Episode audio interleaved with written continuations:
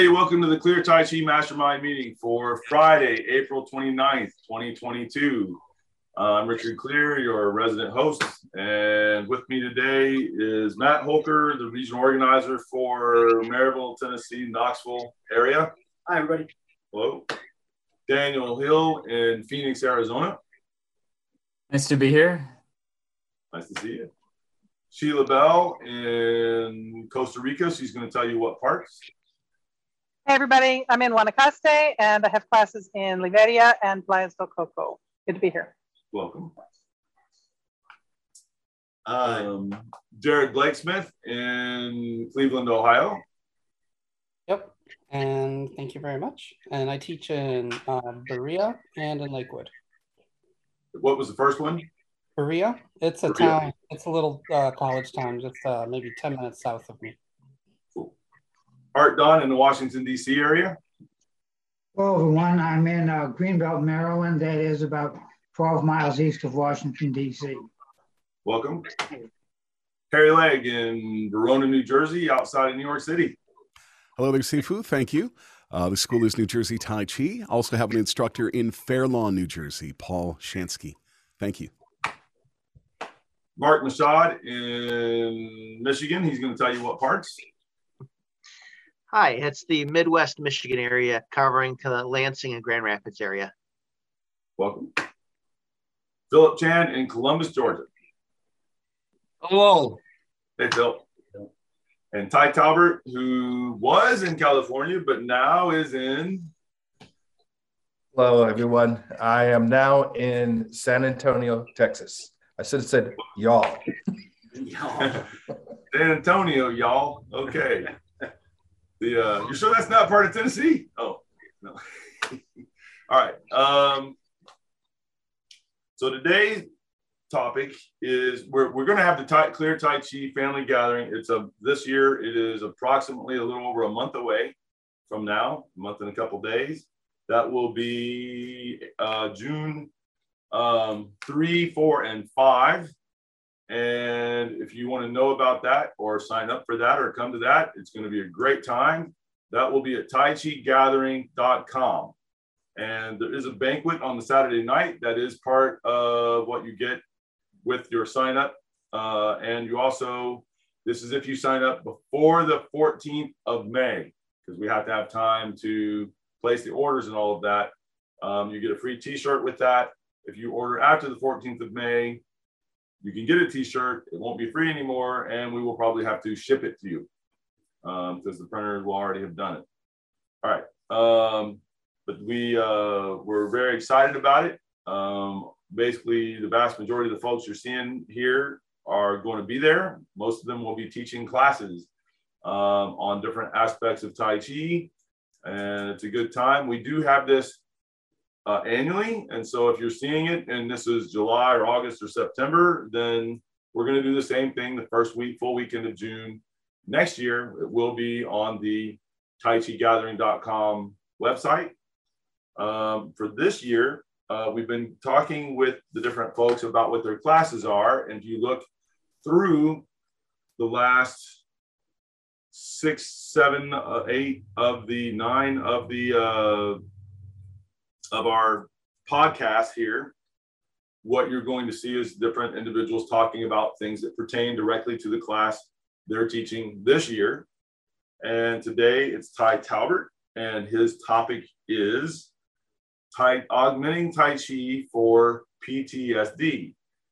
And so I'm going to basically put him in the driver's seat here. And I'm going to start by saying, Ty, if you would, please briefly describe your topic um, to us. Okay. Well, as you mentioned, that I will be teaching the class at the Clear Tai Chi International Gathering on the 3rd to the 5th. And I'm going to expand it a little bit because I look at what I'm teaching as something to help with stress, depression, and PTSD. And the augmentations that I'm going to provide will deal with environment, um, things like location, sounds, smell, flow, which will include which Tai Chi moves to use and which ones not to use, visualizations and cueing. And then finally, community building, which is basically the use of rituals And all the things that I will be teaching and doing during that class will be basically to enhance being in the now. So, right now, I want to discuss one, what is being in the now? Two, what is the difference between being in the zone and being in the now, or if there is an actual difference? Three, is being in the now good for you, whether physically, mentally, emotionally? Um, what are the rituals used by society to be in the now? And I'm talking about religious rituals, sports, martial arts. And if you could give examples, and what rituals do you use personally to be in the now? Okay. So the first question that I mentioned was what is being the now? Hey, Ty, before you yes. go further, if I may ask, so one of the things I heard you say in the basics of the, like the, the, what you're talking about for doing was that mm-hmm. some moves for PTSD, some moves are really good for helping with that. And if I, if I heard you correctly, some moves do not, or, or make it worse.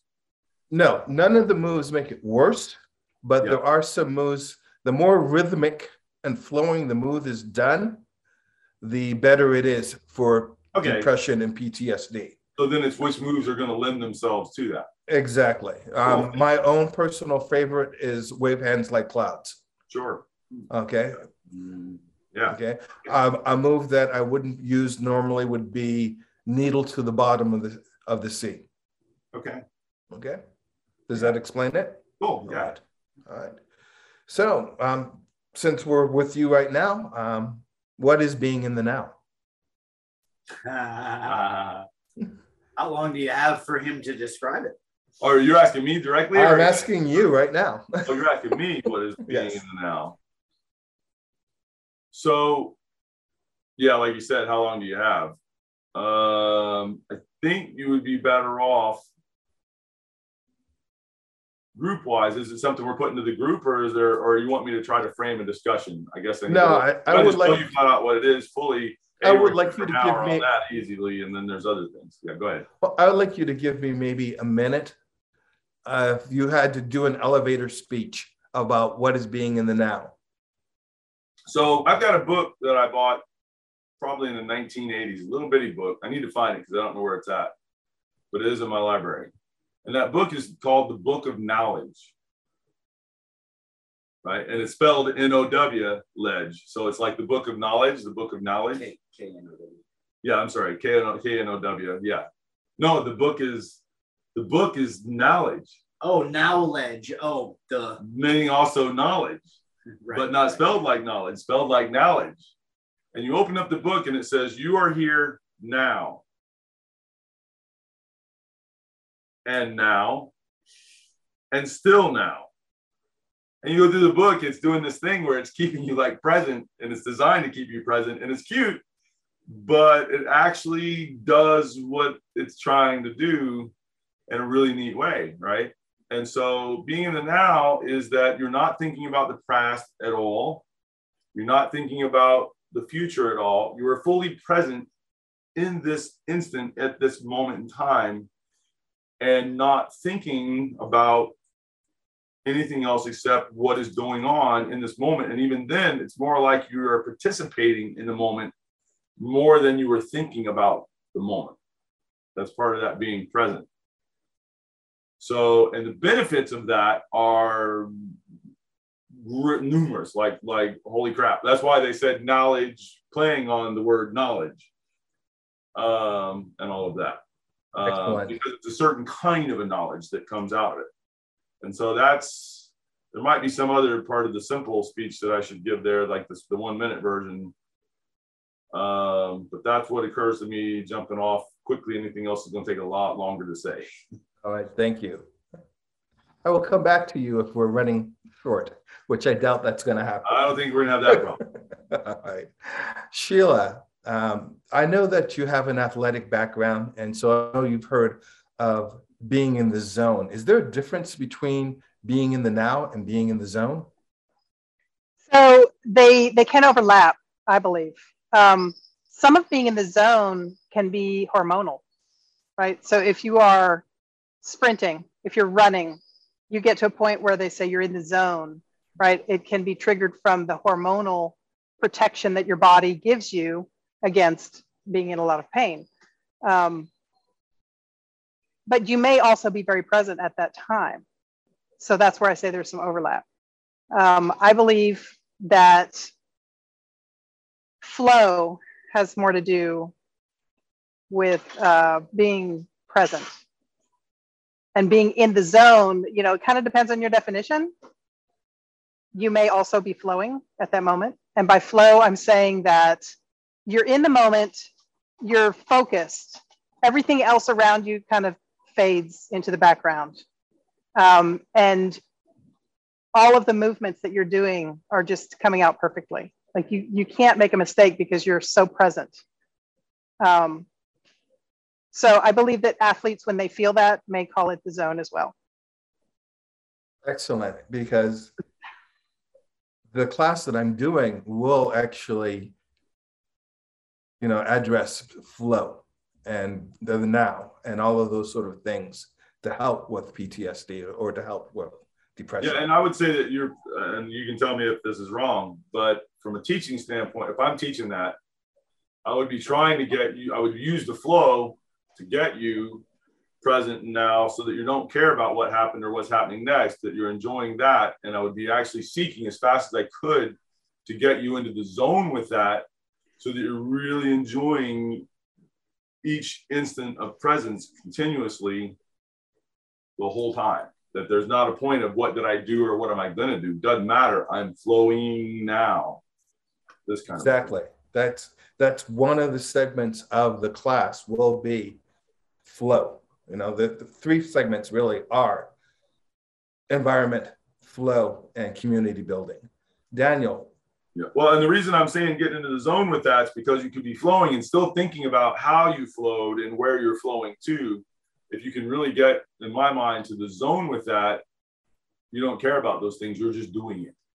Exactly. Now. And and that's going to be the ultimate goal of the type of class that I'm going to go ahead and give. Daniel, is there a difference that you can see between being in the zone and flow? With being, my being now. Mm. With my subjective definitions of both, I would say they are the same. Uh, and you can use this example whether it be in an interpersonal relationship or in sports. If you are, uh, I would say being in the now is being present. So you're listening to the person, you're not uh, thinking about what you're going to say next or judging what they're saying or anything like that. You're present only with them. And that's being in the now. And and in the zone is usually used in a sports reference. So if I'm present with someone and from the side, out of my peripheral, I see that a football is coming towards me and I turn to catch it, well, I kind of was no longer in the zone with the person I was interacting with. And now I'm focused and in the zone as far as catching the ball in that moment. Uh, I think it's just the terminology is used in different examples, but I would say, from my perspective, being in the zone and being in the now is the same. Do you have anything to add to that? If you'd like, I can keep talking. How long do you want me to talk for? No, uh, no because with th- as far as my own examples, uh, trying to be in the now in interpersonal relationships has been uh, more challenging for me. Uh, but when it comes to sports activities, being in the now uh, is less challenging unless I'm, you know, sparring Logan or Steve or something, and there's some massive fist coming at my face that takes me out of the now state because I'm anticipating what's going to happen once that hit lands, uh, which was something that happened at the last uh, Tai Chi gathering. Um, when Sifu Clear was saying Tai Chi says yes. Well, Tai Chi says yes in the now state. And if a fist is coming at your face and you're not in the now state, that's a no. uh, no, it's actually it's a, big, a big, a big no. Yeah, but anyway. Pretty so are much. you saying they're interrelated and that you can't be in the zone if you're not in the now state? For my subjective definitions of both, that is the case, yes.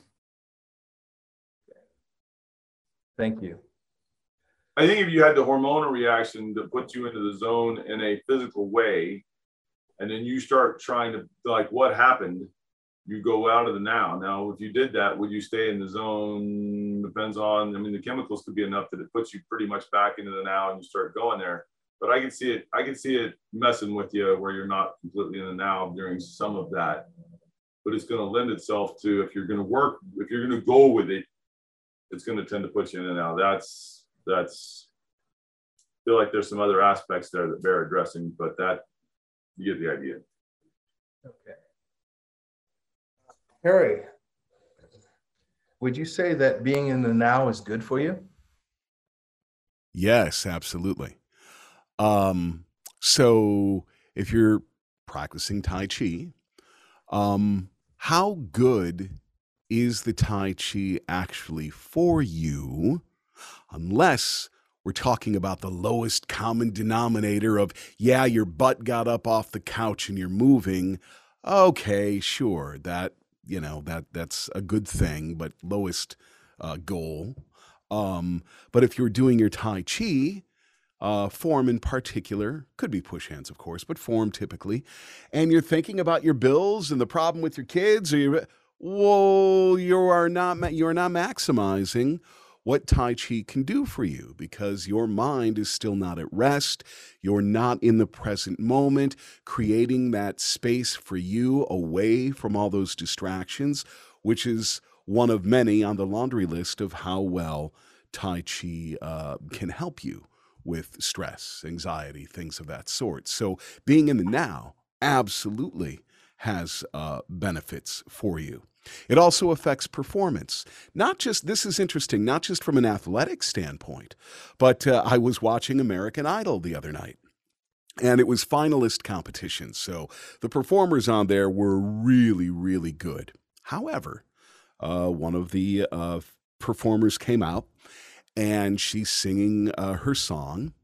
And it was funny because even with my knowing about this stuff, I didn't quite put my finger on what was wrong with the first half of her performance. But then she brought it home at the end. And Lionel Richie starts to critique her at the uh, at the end, and he says, "I shared it on Facebook, by the way, because it it just really resonated with me." He said, "For the first half of the song, I could tell you were thinking, you weren't there, but then the second half."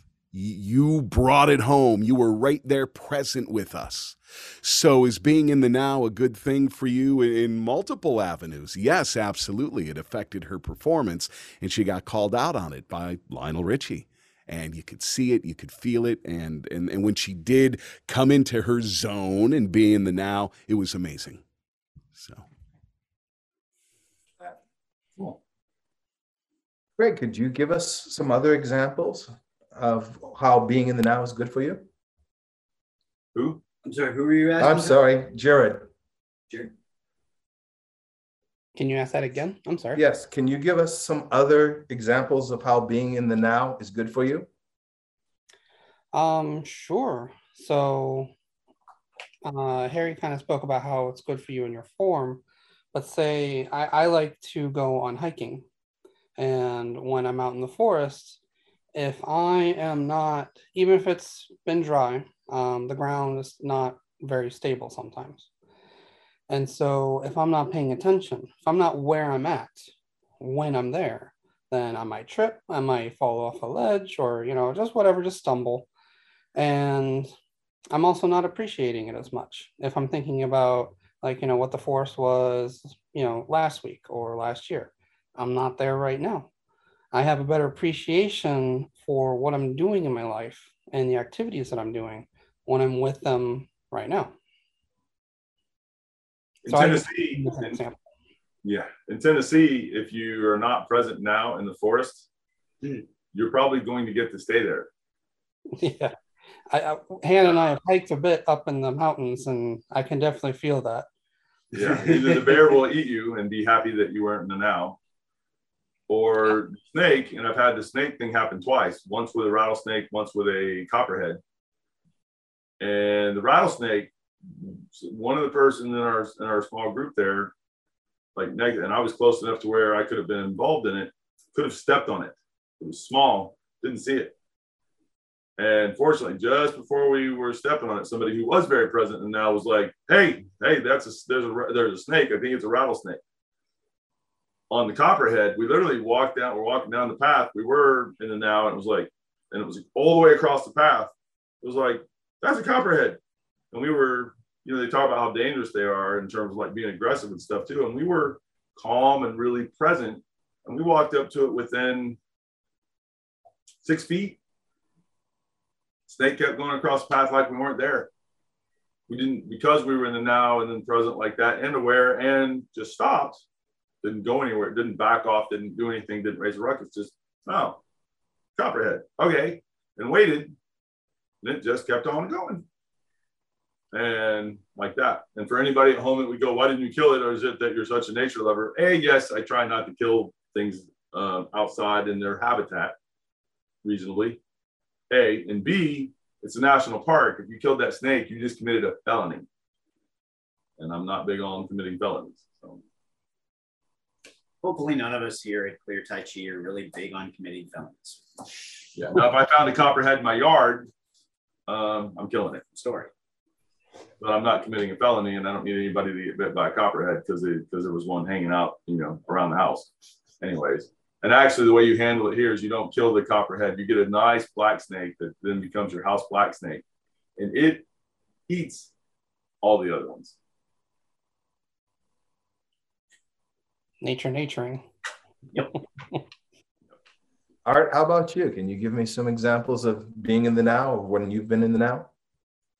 Well, the uh, best example that comes to mind and been alluded to already is is doing the form, the Tai Chi form, and among other, you know, various forms, um, I know a, a, longer yang form that approximately 20 minutes to, to perform. And I, I get out and I'm doing my things and my pre-exercises and meditation. And, and then I start doing the form. And um, sometimes I guess I'm in a better frame of mind or mood for doing doing the form or just doing this and and um, I'm I'm feeling better about it. Sometimes I say, well, okay, here I go, you know, 20 minutes of doing Tai Chi. But but I start to form and it's not not quite mechanical, but perfunctory sort of just beginning and doing it. And then I'm quickly paying more attention to doing the form and going along and flowing. And then um, you, after a little bit of doing the form, I'm just just doing the form, not exactly paying attention to it, but but aware there and aware of, of, everything. And then I, I, feel the the energy flowing, and I'm going through and one move to the next, one posture to the next, and and then I, at a point, I realize I'm at I'm at the end. And I thought, my goodness, that, that didn't seem like 20 minutes. And, and I was just doing the, doing the form and now I went through the postures. I didn't have a problem with it. And um, I, think that um, seems to me a case of being in the now where it just flows from one now moment to the next. And it's not a passage of time with the sense of awareness of oh, here goes 20 minutes of Tai Chi and then it's going to be over. It's just begins and then now and now and now and then it's over. So that sort of strikes me as um, being in the now, just without having distractions and paying a lot of intellectual attention to what I'm doing, but just sort of doing it.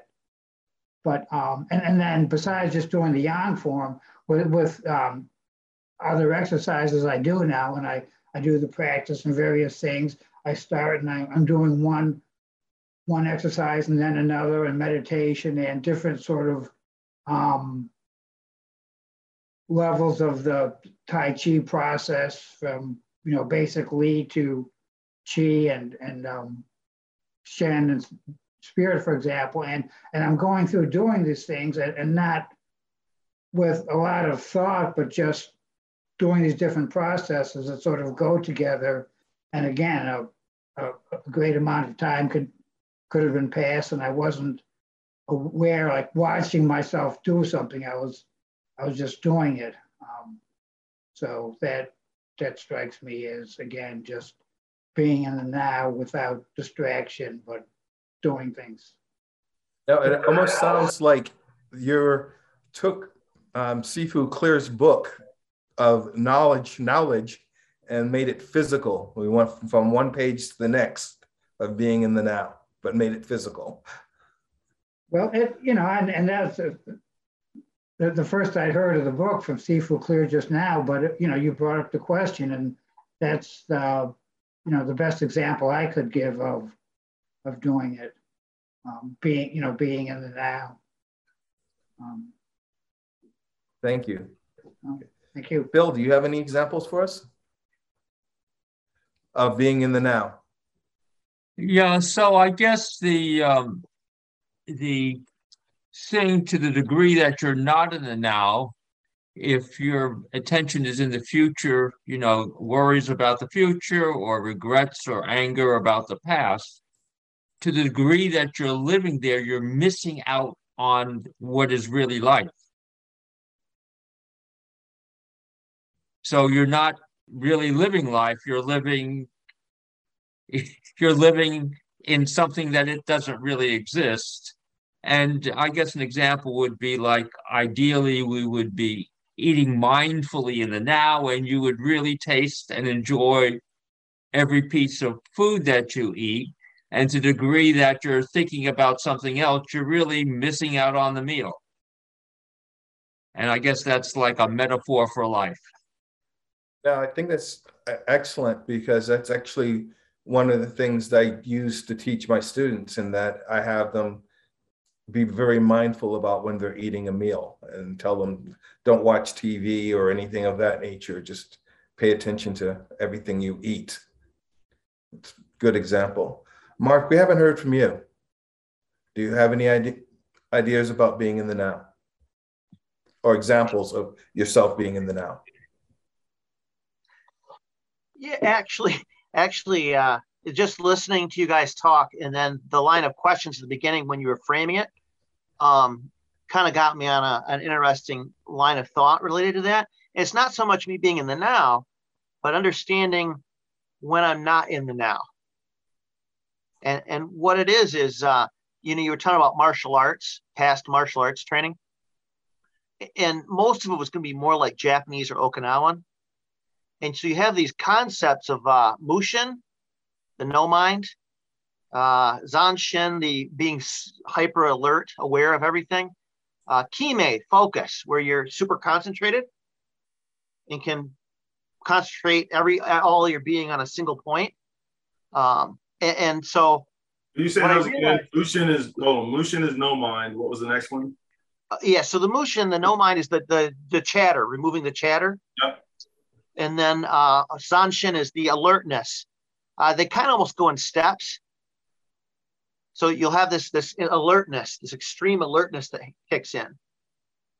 Uh, and then and then there's kime, which is the uh, that single-minded focus where all of your being is doing is made a decision to commit to a certain action, or it's a punch or or whatever. And uh, and there's another concept that I'm forgetting. I I I just can't remember. It's it's drifting for me. But but they're all. I realized that they were really all. They were trying to get that sense of here and now. They never really said it, but they were. That's all kind of lending to that here and now idea. And what when I, like I that they had you do different parts, very isolated. Um, and so that when you when you've done training in all of them, then it starts to get you into a different level of towards now and focus. Yeah, but they didn't say it. So you didn't you didn't know what the end goal was. If you were in a Zen state, would they say you were doing all of these things at the same time, or does that become its I, own sort of thing? I, I think that the Zen state is kind of that would be here and now. That's they, but they didn't really elaborate on it. They didn't make that conclusion or connection. Mm-hmm. And uh, I realized that when I'm doing Tai Chi and I, I, I feel like I, it's like, uh, it's like I'm like here and now, here and now, here and now, but I'm getting from one here and now to the next. There's a lapse or break. And I realized when I was listening to everybody that it's because of the way the uh, the routines, the forms were set up. They have this bang bang. So there's a a lapse almost where you think you're here and now, but you're not. You're racing to the two points. Nice thing, yeah. And that's that's I realized that that's why probably I struggle with the in between because Tai Chi, if there is no endpoints, you know what I mean? You're flowing from one thing to the next without an endpoint. Mm-hmm. And in my mind, I'm having endpoints. Yep. And so there's there's a there's it's getting smaller, but I still have lapses in the middle. Mm-hmm. And uh, but uh, yeah, so I mean, I guess more so, I, I I tend to when I learn a concept, I try to compare extremes. You know, so so like with this, I I I can use this now. I think this idea of the karate where it's like bang bang. I can use that as an as a as the opposite, so I can compare, and it's going to get it should help me get the that smooth, continuous here now better with that kind of idea in my mind.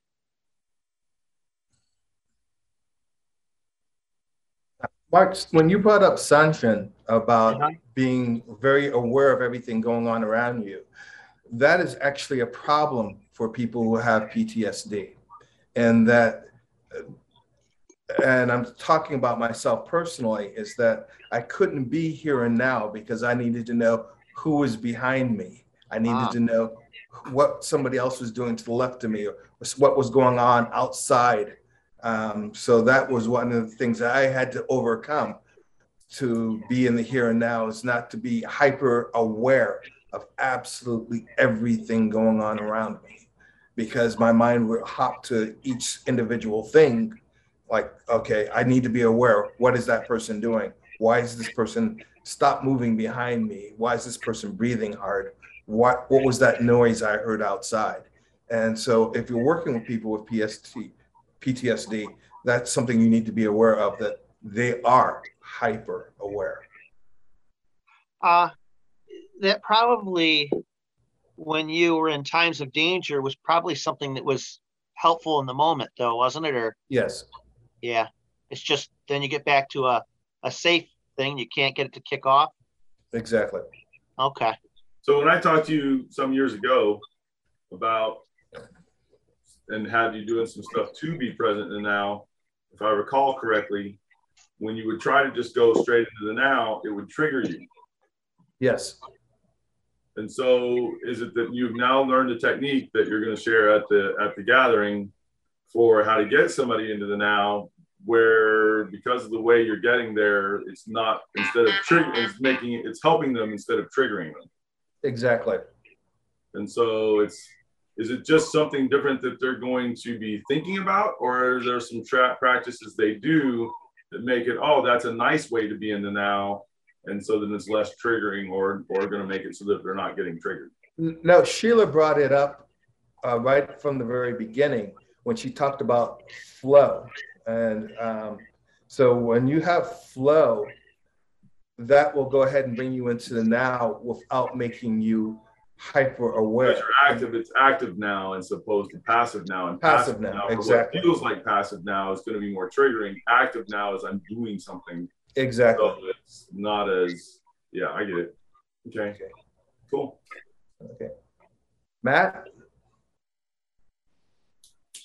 Um, yeah, so let me um let me say from a neurological perspective, um, what being in the now can do for you because uh, in your head at least you have three brains. Everybody kind of thinks of it as one, but you actually have three, um, and they can communicate with each other but there you you have basically your amygdala which is kind of responsible for your body's automatic functions and basic need level kind of functioning.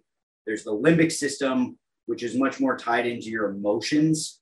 And those two brains are always in the now they do not have a future or a past sense But the catch is the only part of your brain that's actually like self aware or aware of any of the other parts is your neocortex. And your neocortex allows you to reflect on past mistakes and project that into the future and learn things.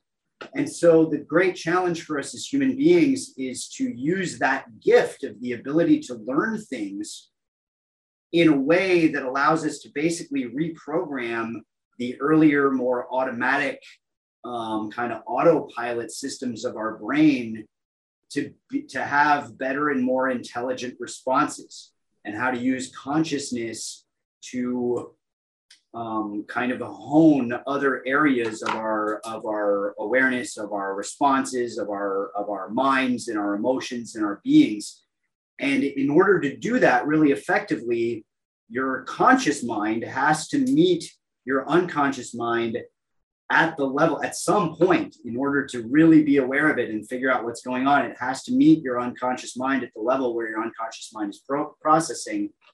And like i said that is happening in the now. And so um, you know for the for the kinds of uh, the higher level things that that uh, the tai chi can take you to and the kinds of self work that are possible within the framework of tai chi uh, that stuff is only possible if you have access to that now state. And um, and a lot of these the, the other kinds of benefits of the now you know we think about we talk about things like the flow state and being in the zone and those things are kind of the goals but um, but being in the now is kind of the gateway to it and that's why is because being in the now is fully necessary for us to have real connection and communication between all three levels of our brain and our mind. Um, and it's not, and it's, and it is a gift to be able to reflect on things in the past, and it is a gift to be able to project what that will mean in the future, the plan, mode, and to plan and all that. But most people spend almost their entire conscious lives either in the past or in the future, which means there's a limit to how much you're able to you're you're going to ever be able to kind of self-correct or adjust uh, with intelligence and intention um, you know what your reactions are are are like because it's all happening at an unconscious level and you're if you never really tap into that if, if, you, if you don't get into the moment you can't really tap into that. Um, and so if you if you never really tap into that you can't figure out what's going on you can't make adjustments um, and there's a big part of you that will be governed by like knee jerk reactions and things that happened to you when you were five years old. And you won't even be aware of it, like the, that it's going on in the background, but it affects all sorts of areas of your life. Um, and uh, and and there are smart, intelligent things that we as human beings can do about it. But one of the first things that you have to be able to do is really kind of calm that monkey mind down and really get your conscious mind in the present moment as fully and completely as it can be uh, in order to do that work. Thank you. Um, I want to move on to the, fourth question, which is rituals in society. And when I'm talking about rituals, talking about rituals that you'd find in religion, sports, or martial arts. And they're used to, by different groups to be in the now. Uh, Daniel, could you give me some examples of rituals that are used by our society? Well, so make it more personal. What are some rituals you use? Well, that was actually question number five. Yeah, no, let's for our time let's, let's make that one the thing. Okay. Um, I thought you wanted us to. I, well, how long did you want to last? Yeah, there's a time element here that we're going to okay. bypass. I'm reasonably sure that by addressing it on a more personal level, we'll start to hit on. Yeah, things. we'll start to hit on things. All right. So, um, Daniel, what personal rituals do you have? Uh, uh, the two most common principles for me, I actually, uh, one of them I got from Clear Tai Chi, and the other one was made better by Clear Tai Chi. Uh, one that I've kind of always had is trying to take a deep breath before I do something to kind of put me in the now state or in the zone or kind of prepare myself for whatever it is I anticipate is coming next.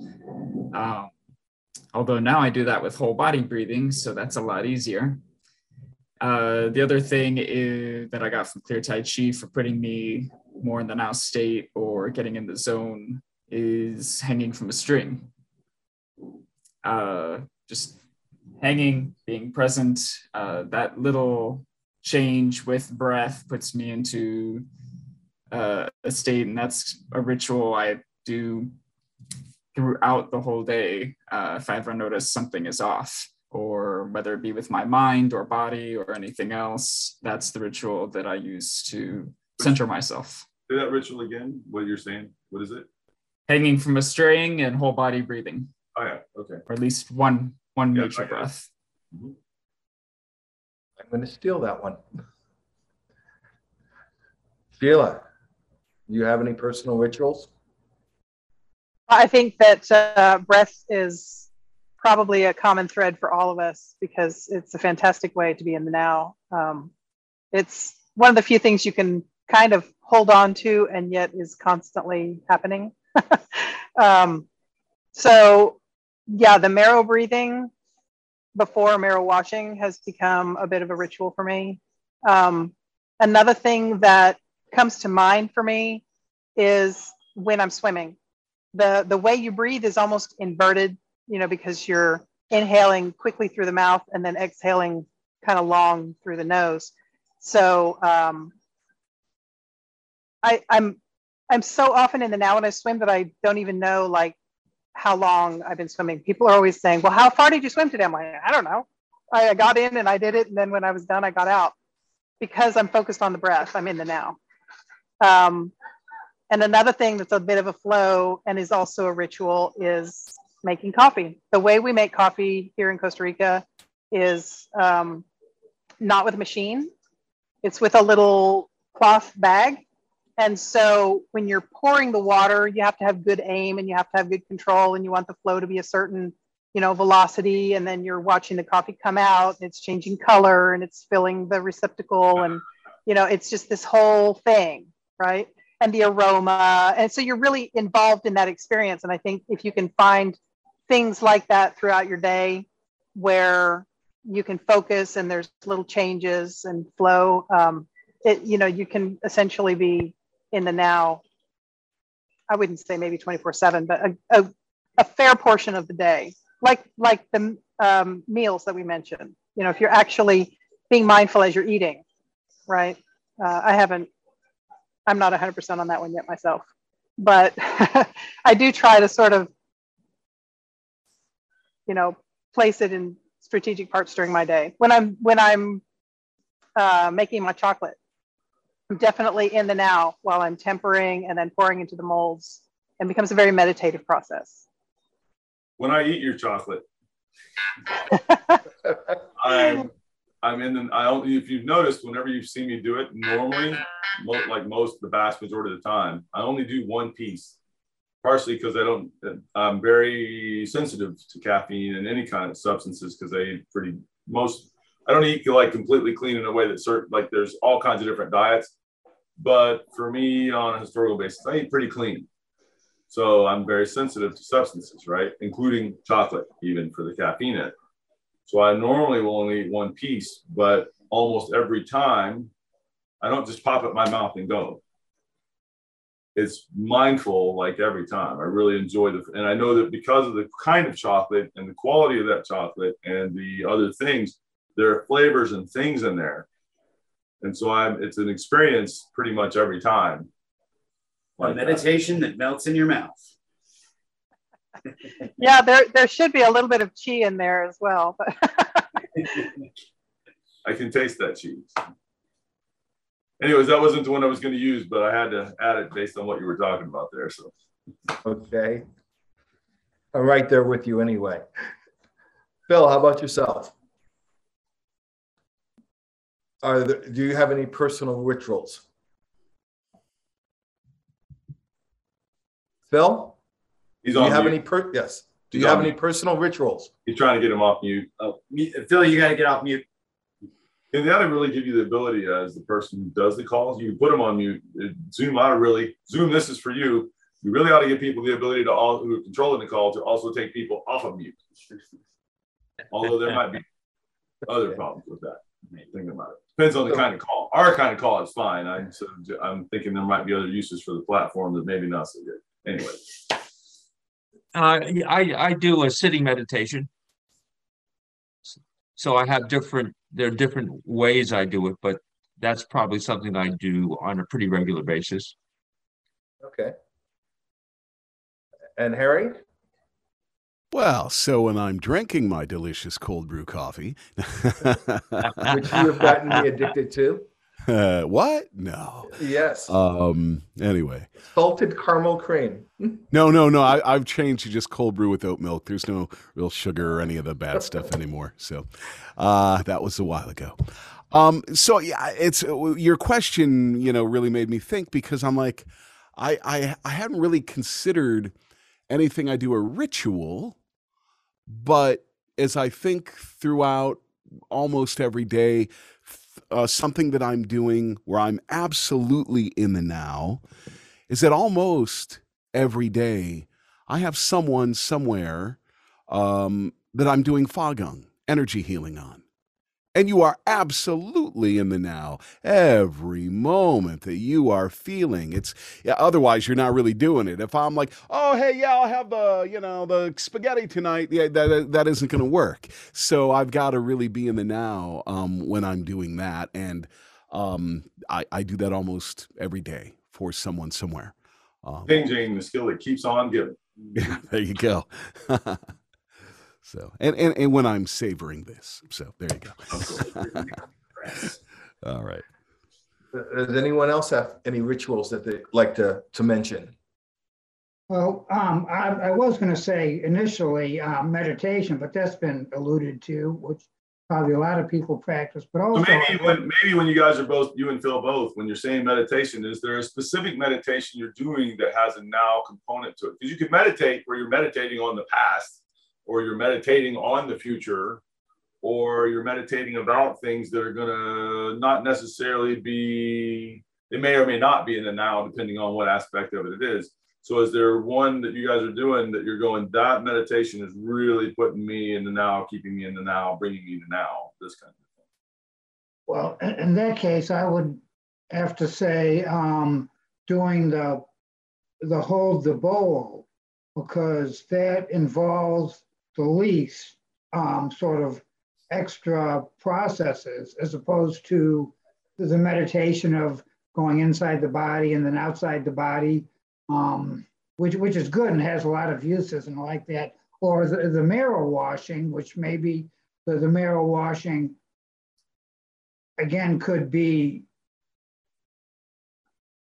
performed in the now and ideally probably should be. But again, when I involve my mind more or more processes, I might get distracted. So if I just hold the bowl, I know I'm, I'm holding the bowl and can can release and let um, energy sort of go out and um, relax, relax, relax, and quiet, quiet, quiet myself. And that's really the one I guess that can get me the most in the now, and then I can become I'll become more aware of what's going on around me without having to focus on any one particular thing. It's just everything is just sort of sort of there.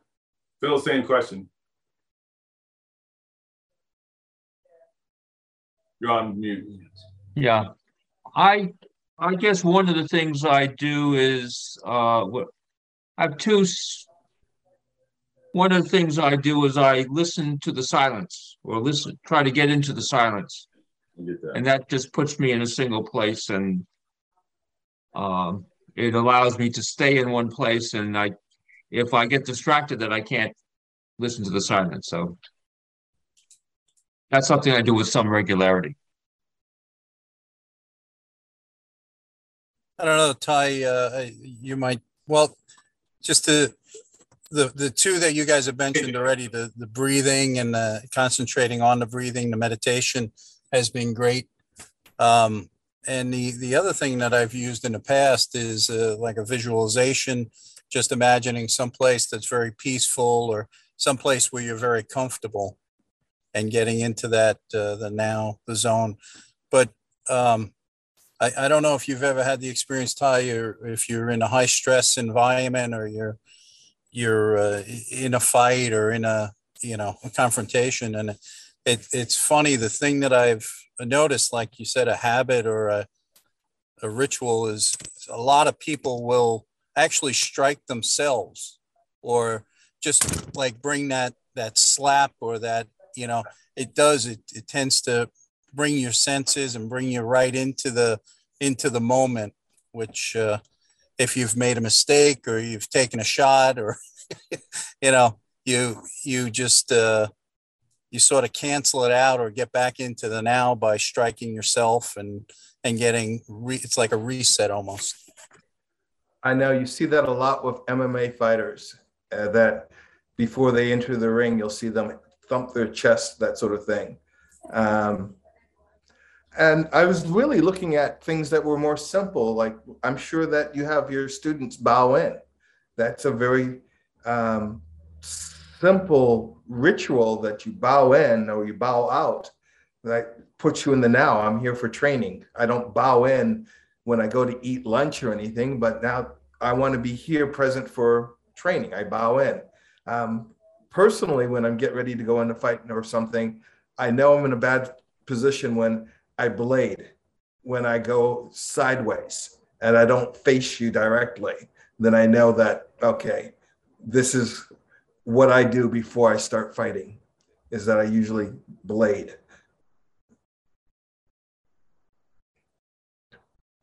Jim, do you have any rituals like that for your students in your school other than bowing in? I actually we uh, like you had mentioned. I I start off, or some of the people have mentioned. I start off every class with a, a, a breathing, you know, just taking four or five breaths and going through the whole, you know, inhaling and exhaling and slowing everything down. So it's it's similar to the bowing uh, uh, ritual, but. Ty, I think that's a, a good point. Um, and there's actually a couple points there that uh, that are worth mentioning. One is I think we all have rituals that we use to get in the now in various ways, and we just don't mostly think of them as that. And another point that I think kind of came out of that that may be a little less obvious is that there's different things you can be like in the now and present with. And so there's different kinds of rituals that uh, that we may use to get present with different kind of aspects of whatever it is we're working on. Um, like for me, I can be very much, uh, uh, you know, I'm working on being in the now with my movement and my form and that kind of thing. But I'm also working on other aspects of um, like my mind and um, and thoughts and emotions and things like that. Where I, if I'm very very present with that, my body to a large extent, or lots of things that I could be present with in my body, I'm I'm almost not aware of them at all. Doesn't mean I'm not present. It's just that I'm not present with those things because they would be a distraction to what I'm trying to kind of get into. And so different aspects of being in the now actually call for and I have different rituals for like getting for for getting into the now in different ways and looking at different things with it um, and that kind of stuff. And so, you know, the bow is a great one. It's a like that you know that you mentioned. It's a great one for getting people kind of present with like what they're about to do in class, and it really primes them for getting ready to kind of get into that Tai Chi mode um, and be attentive to it. Um, but then, you know, different situations will will call for different rituals in that way. I, I appreciate you bringing that up about being in the now because in different situations because this is not about just your martial arts life but it's about your life overall my father, one of the ways that he would get in the now was that when we get in the car, he would make sure everyone had their seatbelts on. He would check all of his mirrors. He had this whole little ritual of what he had to do before he turned the key and we drove off. And so when people can recognize those rituals that help them be in the now, whether it's driving a car or eating a meal or doing the martial arts, that will help with things like stress and anxiety and PTSD. Okay. Um, we have discussed. Hold on. So, yes. Okay. who hasn't weighed in on it? Mark, did you weigh in on it? Can I just say something real quick that's related? Sure. Uh, Sure. Just as a, a, a bow is often a way to focus in. Uh, some, I had a, uh, my ninjutsu instructor, instructor, uh, one of the things that was a ritual for him to get him all focused up was just tying the belt. Yeah. Yeah, and that's truly that is a ritual. Yeah, It is. I didn't think of it. Yeah, but that, For that was, for him that that, was did. yeah that was a big deal. Yep. graduated to formlessness. I can still tie a square knot in my sleep. Oh yeah. So Mark, did you weigh in already? Or no? Not yet. Um, Okay, some go of the ahead. good ones were already taken. The bowing in at the beginning of class and tying the belt was a good one. That, those are all the rituals that kind of put you in that state. Um, one thing I was going to say having to do with rituals is uh, like a ritual is something that you do consciously. And then if you do it long enough, it becomes unconscious. Yeah. But what I find is like the true here and now. Okay, like for example, if someone has a ritual and then it shifts to unconscious, if I do something to, like I do something between step three and four, I can completely derail them because they have a thing that's going bing, bing, bing, bing. When they when it's true here and now, you can be interrupted and you keep doing what you're doing. The the ritual isn't disrupted in any way, or or the the the the steps in the software. You think of it like lines of code and software, those don't get disrupted when you're truly here and now. Whereas if you are operating, uh, there's there's an active mind state that's missing when it becomes unconscious. Yeah. And then it goes out of the now. Yeah. Doesn't stay in the now if you do that. Uh, And it, if you're doing it where there's a very deliberate like that and you're present for each one, that's helping you to be in the now. But if it's just like, yeah, I'm doing this thing while I'm thinking about this other stuff or about what was or what would be, then it's really easy to not be in the now. The, the, the ritual becomes so, what's the word I'm looking for? Automated. Automated that, that your mind is somewhere else, able, easily able to be doing something else somewhere else. Yeah. And there's a fine line you kind of have to walk there too, because like if you don't know the Tai Chi form well enough and you try to stay in the now all the way through it, you're going to be thinking about like what comes next and did I do that last part right? Too often, you're not going to be able to be in the now. You have to know it well enough that it can be automatic and yet still be very mindful and present with it at the same time. Anyway, I'm, I get. I sorry that was a little off the point, but oh, no, it was yeah, it was yeah, it was in line with yeah what I was thinking. So So, do you have any personal ritual that you do that you're willing to share, of course, that would be one that kind of does put you in the now, put you or keep you in the now? Okay, so what it does is it keeps me in the now, I would say. And what it is is, um, many many years ago, um, I worked in a residential treatment facility with uh, juvenile offenders, and they are very good at manipulating people, emotionally, mentally. They just sit and watch you and figure out what your weakness is. And so a lot of people get run right out of that job. They can't handle it. Um, and so um, I was struggling when I first started doing that job. Uh, it's stressing me out. And so I, what I did was I had to take a hard look at what they were saying. And what they're doing is I recognized the things they were pointing out had some validity or truth to them. You know, they would look for inconsistencies in your ethics or your morals or whatever and Yep. play on that, make them bigger. And so what I did was I did a lot of research uh, into like codes of conduct and ethics and morality and stuff.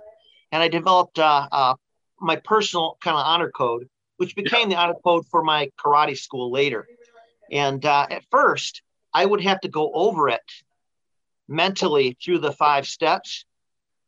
At the beginning of every shift, I would go through that list. And when they would ask me questions, I would to try to manipulate or whatever, I would have to go, okay, step one, step two, step three, and go through that process to get to an answer. And sometimes when I got to step five, I knew what the right answer was, but the uh, that kind of those hooks they have in you to manipulate you emotionally, you know, you didn't want to do it, and you just had to gut it and and do what needed to be done.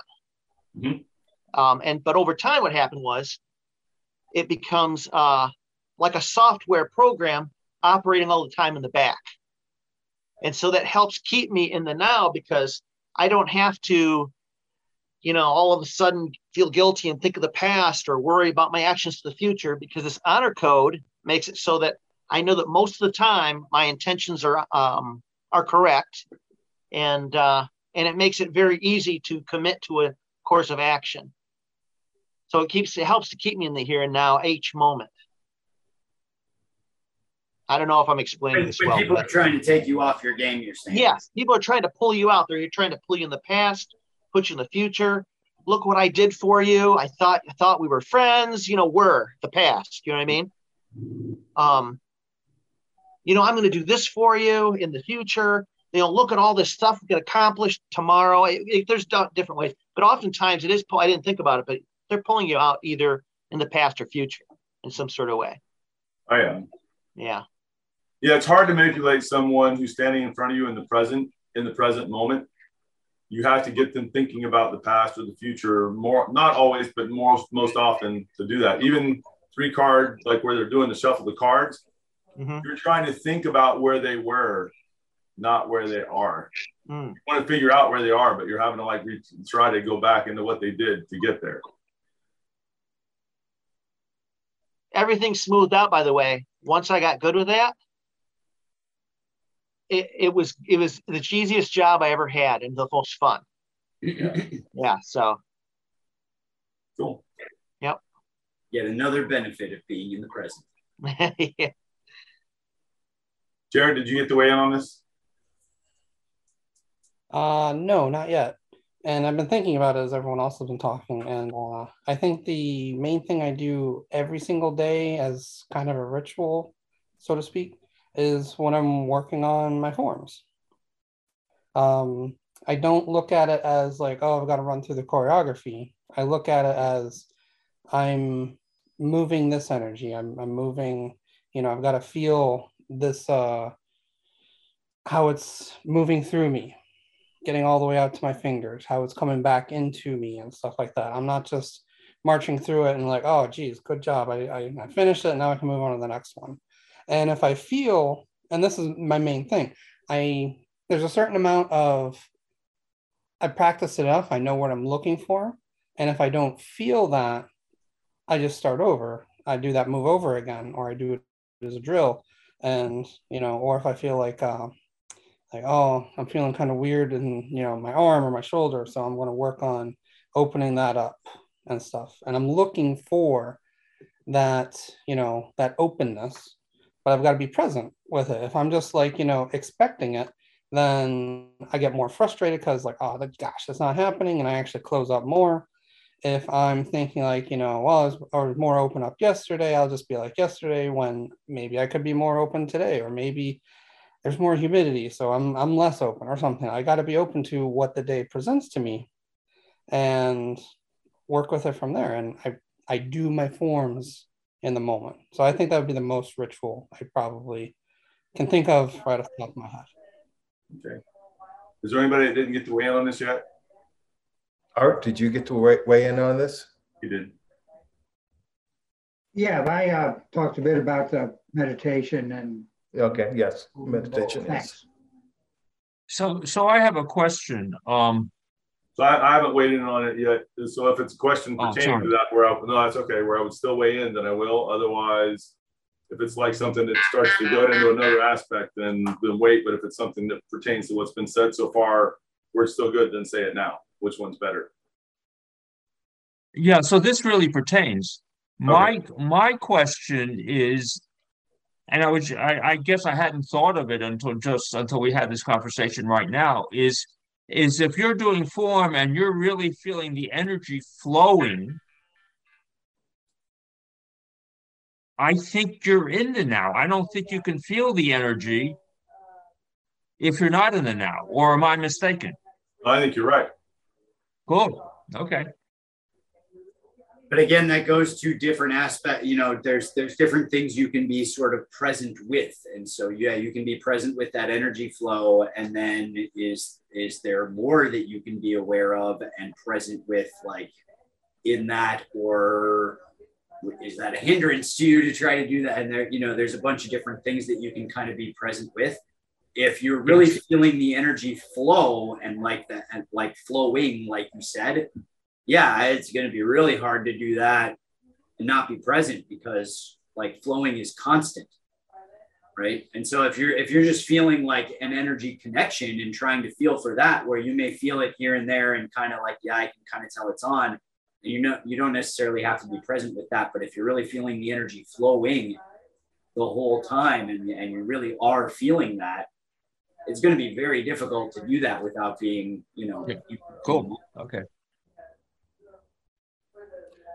Go ahead, Sigung. Okay, so two things.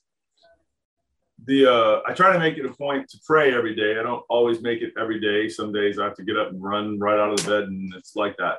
Um, I try not to have a whole lot of those kind of days, but they happen. But otherwise, I pray, and the way that I begin my prayers is that I feel God, and I feel for God in terms of like if you thought of like substance, for lack of a better way to say this. And I try to connect to that. And I feel for that connection to that. And when I do that, it is whatever is happening right now because I'm trying to connect to God right now and trying to really feel for it right now and trying to be part of that connection right now right? And it's and it's moment by moment. And if there's something there that's being transmitted to me, I want to be open and aware of that transmission. And so I have to be in this very listening, um, receiving kind of a state, even though I'm making that connection and all of that. And so it has it's it's only about now and for God, not that I'm speaking for God by any means, but it's all now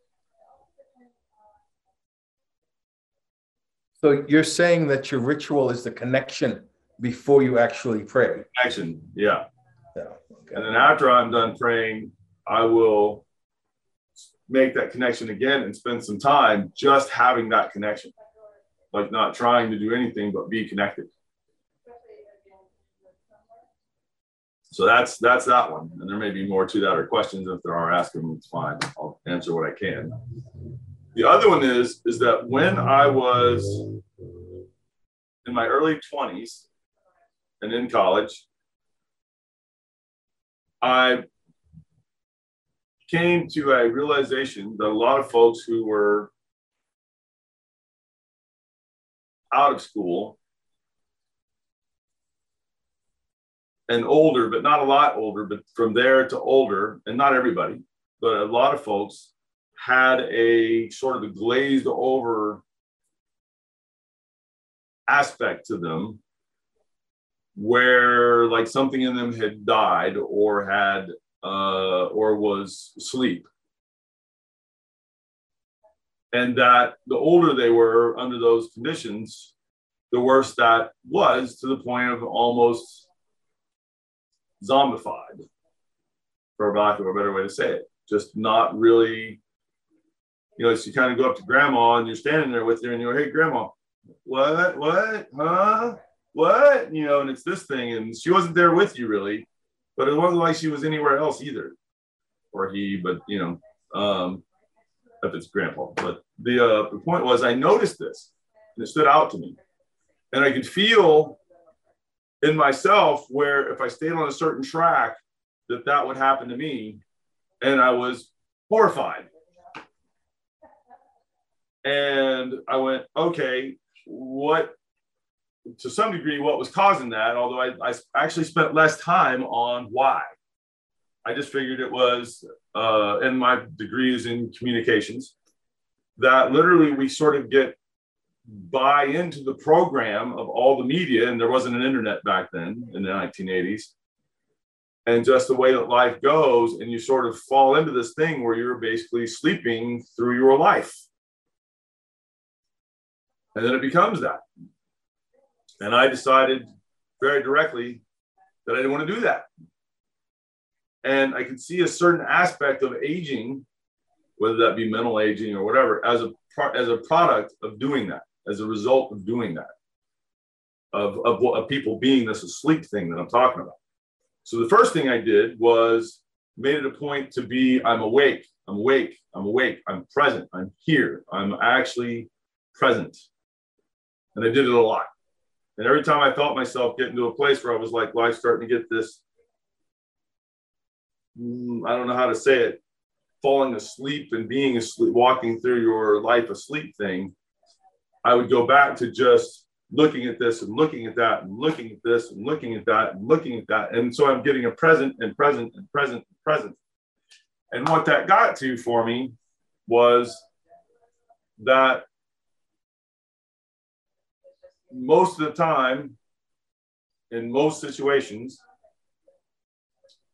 I will take in the scene, the whole scene, the way it looks, the way it feels, and if there's anything there that's transmitting information somehow. So you could say if something was out of place, that's one, but it's not just that. What is that person looking like? Are they happy? Are they sad? Are they mindful? Are they in la la land? Are they, you know, are they, or is it that they're they're walking asleep, basically? Are they present or not? What kinds of activity if they're in if they're involved in something even if they're in a lull right now are they energized? They've been doing something. Are they not energized and would rather be going to sleep going, going home and going to bed right now you know tired? Are they getting ramped up and excited because they're going to do something? All those things and normally when I take it in, I'll take it in the way that I'm kind of taking in all of you at once right now.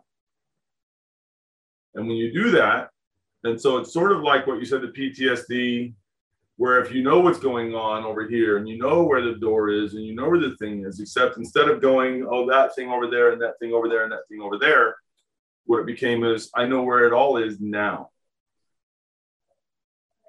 present in the moment. And it's not a frantic thing. In fact, if it's frantic, it starts to narrow the picture.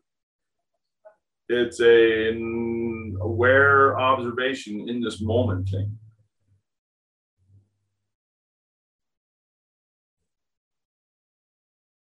And if you've been spent, for those of you who've had to spend real time around me, if you play it back in your head, and I can tell most of you are that have had that experience, and I can tell him particularly, he's sitting here going, "Oh, there's all these times where I've turned to him and said, Hey, this is going on. And he's looking at the what I'm looking at, going, What made you say that? I can see it.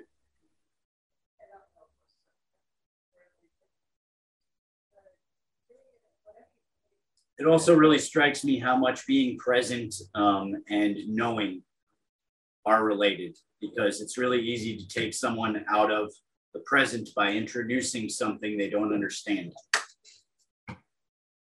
and so the more you are like what he was talking about there with his ritual about, about like kind of kind of reading people and, and getting to know like what was what, what's really going on there and all that kind of stuff and how it turns into this knowing.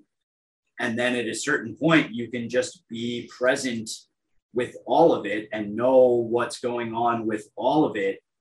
And as long as you do you can be present with kind of more and more of that. But then when something is introduced that you're not sure about going to have to explore a little bit of past and future to kind of wrap your head about it.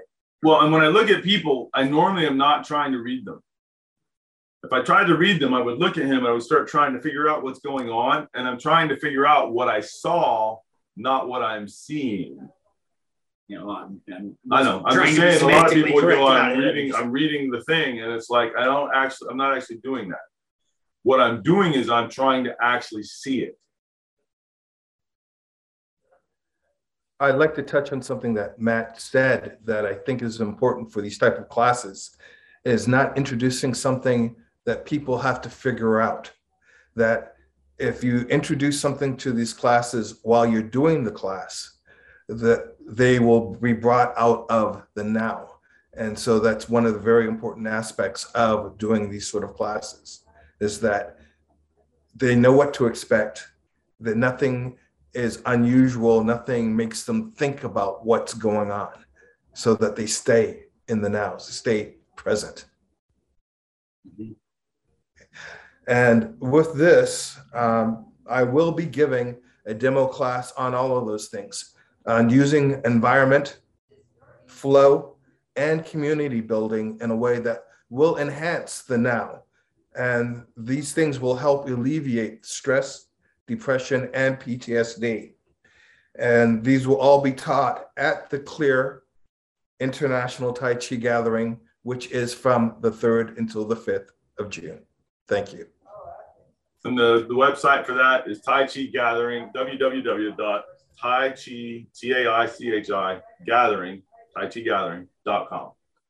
Yes, and if you happen to be listening to this after uh, the 3rd through 5th of June, go to taichigathering.com anyway, because uh, we're going to be having the event year after year after year, and you can find out all about what we did. If we know what we're getting up to next year, we'll put updates on there. You can get on our email list so that you can be the first to know when we know more about what's going on next year.